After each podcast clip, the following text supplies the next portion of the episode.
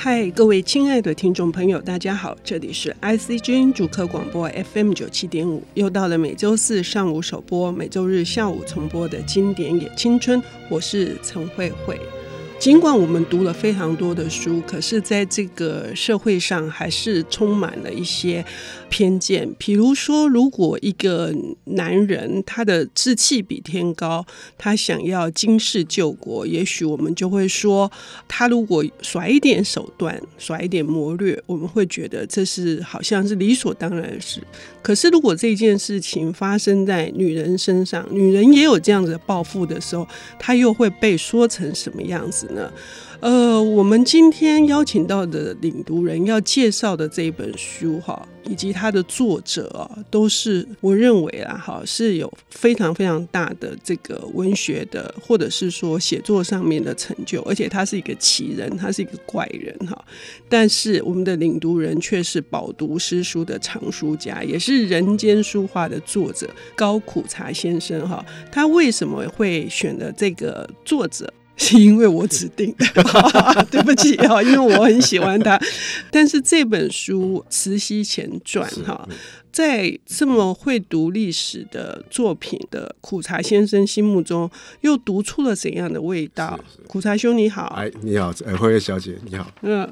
哎，拍谁哈？因为我一直想谈那个高阳，是然后他不太好谈，是是，是因为他著作这么的庞大，对，然后他写作的这个影响也那么的大哈嗯。你怎么看那个高阳先生？嗯，哇，这个好很复杂，嗯因为高阳先生的著作很多，然后他的面相也蛮多的，嗯然后研究他的人也很多。 然后这些认识他的人，很多人现在都还健在，嗯所以还不太好谈了、哈。那觉得其实高阳的先生的著作，因为他是历史小说，嗯它的特色就是它的历史小说其实是以史嗯以历史为主。那小说的部分呢，就会比较轻一点，这嗯是我的看法。嗯那当然，为什么历史为主？那主要是他个人的呃学学养学识啊，当然还有蛮一部分，呃，就是他的家世，嗯他的家世因素导致。那他的东西的作品哦，因为牵涉到这个历史，但是历史又还可以再细分，嗯他的作品会有真正的历史在里面。那还有一些是所谓的野史笔记，嗯嗯他就很擅长把野史笔记呢编到他的小说里面。嗯，所以还 不要把他的小说当做是真正的正史看。嗯对，嗯哎，这也确实是哈。当你在讲这个的时候，我就联想到金庸写成武侠小说，也是有一些历史根据的。嗯，可是事实上，那个史的部分也许是一个材料，但是真正的虚构的想象的那个部分，可能高达百分之八十以上嘛，对哈。对，我也我也在想说他跟金庸的对比。那金庸他是把史只是做一个架构，嗯在在那个时代所发生的武侠小说。嗯但是高阳的这个史，哇塞，他那个史非常的明确嗯啊，就是说他是真正的历史，然后真正的人物嗯啊，在里面做一些你感觉应该是真正的事情。嗯。可是我们读他的东西吼，好像我们正正在嗯那个现场的感觉。呃，是是哦，他的资料调查非常的清楚。嗯比方说，举个例子来说，一开始《慈禧前传》一开始，嗯那个皇帝批完奏折，想要吃点点心，嗯他就把那盘点心里面这个盘子里面五六种点心的名字都把它列出来。嗯你想，一般的小说家 应该没有必要这样子做到这种地步，嗯，但是他还是把它列出来了。这是需要很细的功哦哈。对，所以要要很细的调查，嗯才有办法嗯把这个做出来。嗯，而且他把那个上书房里面呃的摆设，然后那些位置，还有他的案头上面的东西怎么放，甚至连皇帝怎么批奏折。是，所以我说，我们好像在现场一样，我们好像是透过他的眼睛，就是那个画面一直在移动。是是，嗯对，所以说做到这个地步，真的是非常的可怕。嗯所以我觉得以后大概也恐怕也没有人可以办到这种程度、嗯，我第一次看高阳先生的作品是胡雪岩，啊，是然后才去看《慈禧全传》。是是是，当然也是持续前段是有一阵子轻工具嗯非常的发达嗯嘛。嗯嗯，后来我在麦田时代的时候，我做了二月河的胡雪啊是岩，是是是嗯像这本书新版的是也提到了二月河对高阳的这种推崇备至哈、啊是是是，所以也可以看得出来，就是说，那为什么？就是说，这本《慈禧前传》是在讲哪一段时间？哈、嗯嗯然后内容大致是什么？然后高阳怎么样处理这个题材？嗯，对那《慈禧前传》，那顾名思义是讲慈禧比较早期的事情，主要就在讲她当太后之前的事情。那这个事事情发生了一件大事，就是所谓的辛酉政变。嗯，这个事情是发生在呃咸丰十一年，诶往下讲会不会爆雷？嗯，没关系，没关系，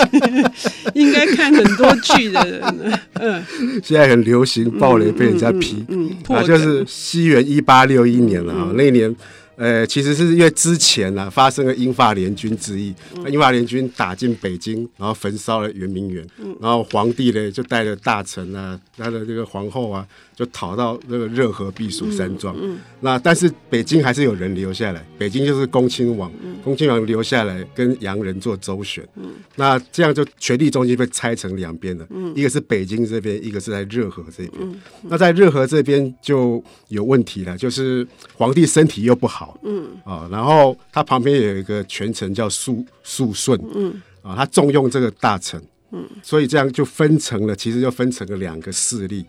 一个就是皇帝跟肃顺，然后肃顺旁边他的党羽，啊，这是一派；另外一派呢，就是皇后跟未来的慈禧啊，还有恭亲王，就引然的就成为了另外一派。嗯，因为他们将来的权力着想，嗯，然后就进行了一些斗争，然后这些斗争呢，又要分成皇帝死之前跟死之后。嗯嗯嗯。所以在这样的一个历史架构之下，就展开这个小说。嗯，而且这里面哈、几乎都是很多的场景，都是透过一种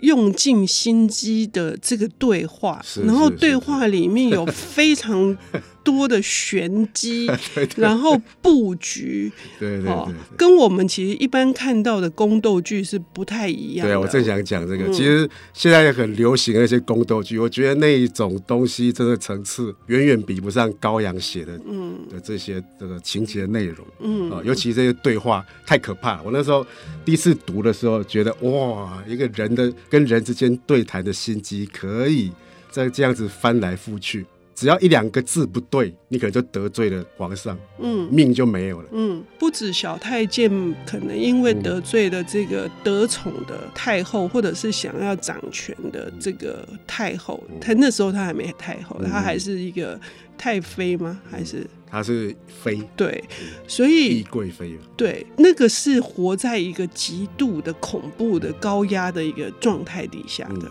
因为他们封建是上下很严谨，嗯，然后尤其皇家的规定就很严谨，嗯，那你一个一个，比方说太监或宫女，你稍微应对不对，或者是一个小官员，像他的太医啊，嗯，只要一应对不对，严重化会有生命之忧啊，嗯，说到这一点哈，这个场景也够惊心动魄的。我就设想说，如果我是嗯那个太医，我去帮皇帝把脉，我到底要说什 么？我要说好消息还是说坏消息？啊对，啊，就像这个里面啊，对啊，一开始就很好笑。一开始太医去给皇上把脉嘛，他也只好说皇上万安，就说你的状况很好。 然后，然后到之后下来的这些就是肃顺为首的几个大臣啊，围围着他，还有两个亲王。就围着他来问皇上的状况到底怎么样。一开头要问这个太医就很难问了，因为嗯，因为皇上病很重嘛，你不能问太医说啊，请问皇上还能活多久？嗯， 这话说不出口。嗯， 就算是一般的老百姓哈，你也大老板，你也不可能直接问他说。皇上还能活多，或老板还能活多嗯久？不能这么直白。所以他们就很委婉的问他嘛哈，然后这很好玩了，他就说那太医呢就知道哦，恐怕今天这个这一关很麻烦，因为皇上的病很病很重。大臣问他说，呃，圣公为何已久哈？但是他的医药调养都是你太医一手主持料理。那入春以来，京城又谣言纷传，那私底下在揣测皇上的病势如何如何。那么照你看到底如何？那太医他已经有想到有这个问法，但是没有想到说里面插了一句话很要紧，那句话就叫做“医药调养都是你一手主持料理这下怎么办呢？这一下冷汗已经流下啊 来哦。那像这种惊险的场面哈、几乎在每本就是高阳的每一部作品里面会出现二三十幕哦，这是吸引你很读多的很多原很多这因。种例子。还有什么样子的例子？我们要休息一下，等一下回来。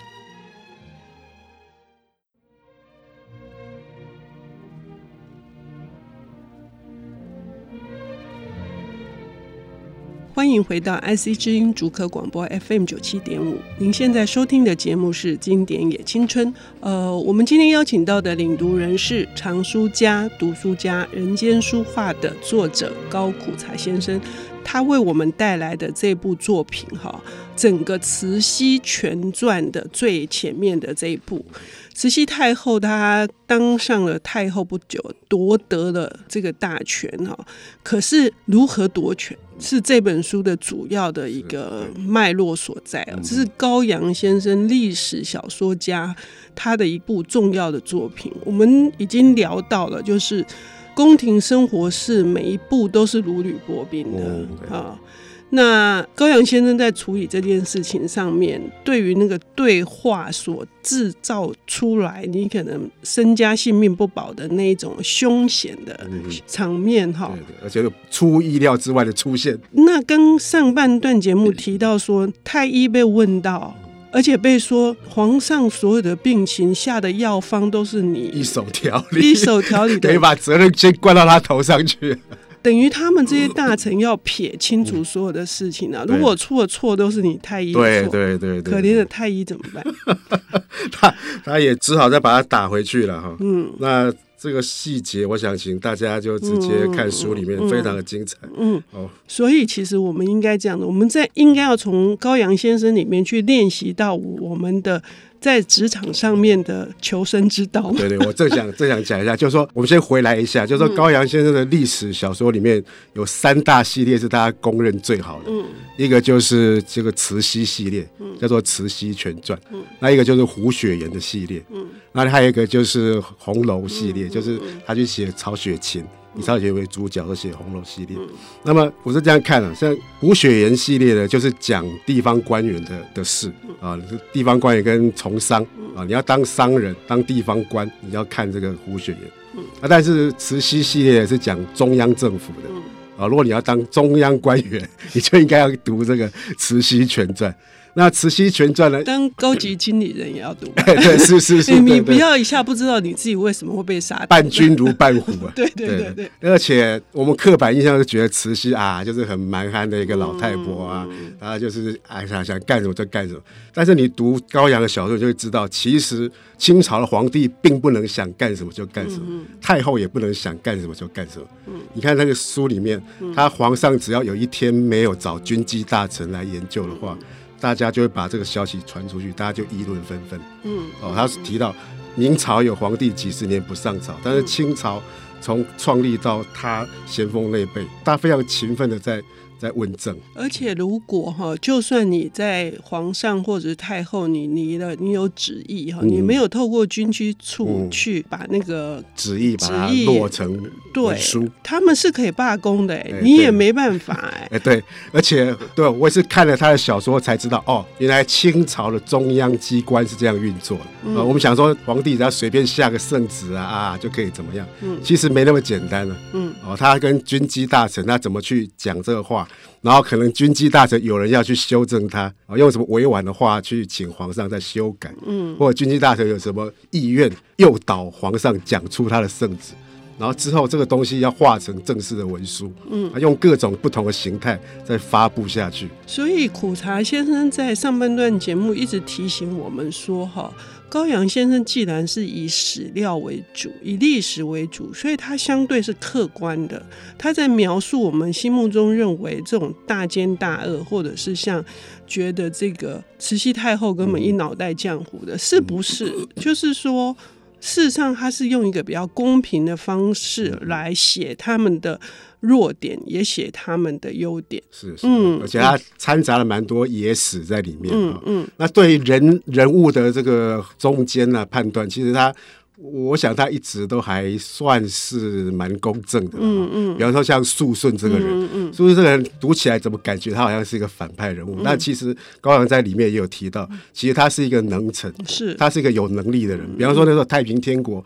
闹得很凶啊，那但是是肃顺他去保那个曾胡左三个大臣，是他推荐这三个人，嗯，所以曾国藩，哎，五胡林林翼毅、左宗对棠、左宗哎棠那几个大臣可以去抵挡太平天国，嗯，哦，所以说他算是非常有眼光，而且他非常有魄力，就是战地经费不够了。他可以调动一些经费来补上去，所以他是有这个能力的。但是同时，他兼的部分就是他喜欢掌权，嗯，哦，他打压那个恭亲王，然后想办法不让皇上跟恭亲王有接触， 而且离间他，离间他 们，然后在皇上死之前死之后，他有很多动作，嗯，所以我们从一方面看，他是为了贯彻自己的一个政治的作为，所以他必须拥有权力。可是当权力过度集中的时候，就所有的这些戏剧的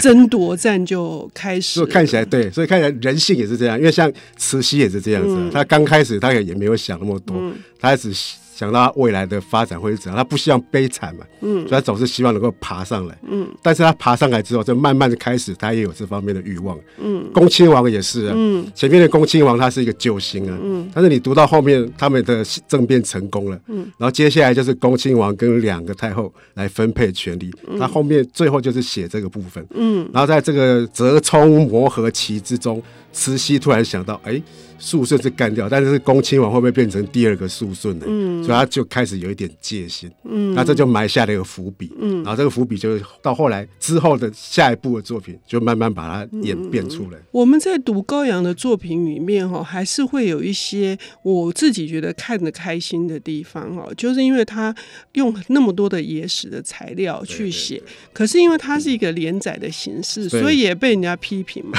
对对，他很他很厉害哦，他最多的时候可以同时写五本小说，嗯，他就在家里面摆五张桌子，嗯每个桌子呢就一叠稿纸，就负责一部小说，嗯他可以同时写，然后因为是连载嘛，所以有时候写写就会写出去，他太高兴就写到别的题材去，嗯，就这样叫做跑野马。那也有人说，哎，其实他的小说最好看就是跑野我马自的己部觉分。得他跑野马的部分最好 看啊比的。方说像他斩苏顺啊，啊，苏顺要送到那个菜市口要出斩的时候，他安排了一家药铺，那里面有很多人在里面准备要看，然后他们在议论纷纷，那有的人在骂苏顺，那有人出来讲苏顺的好，嗯，然后要斩他的时候呢，就要提到斩他的刽子手，嗯，然后这时候就开始跑野马了，嗯，他就去讲那个刽子手的斩人的方法，嗯，斩人的方式，怎么拿刀。怎么下刀，然后用什么方法才可以让犯人做出一个动作，他才好砍下去。 这个地方他就多写了好几百字、上千字。可是也亏他这样的写哈，嗯我们才真的知道说，呃，所谓的这个凌迟是个什么凌迟法？原来凌迟还分成嗯啊，对对对对，那那时候在议论说对对肃对顺的对对处对对罚是要不要有凌迟这一块凌，迟对那写凌迟，他当然要解释凌迟嘛。对对对。那这些是我们在读这个呃历史课本教科书的哦时，候，绝对没有。对我们就是略过嘛，我们对对嗯凌迟就想不出什么叫凌迟哈。虽然我们台语有说零低零低 这样，但是是非常可怕的事嗯啊。今天非常谢谢苦茶是兄啊，带来这个高阳的《慈禧嗯慈前禧前传》传。为了要勾引大家把《慈禧全传》全部读 完，听了苦茶兄的这个介绍，是不是你也心动了呢？谢谢大家，好谢谢谢苦谢谢茶，各位谢谢谢谢。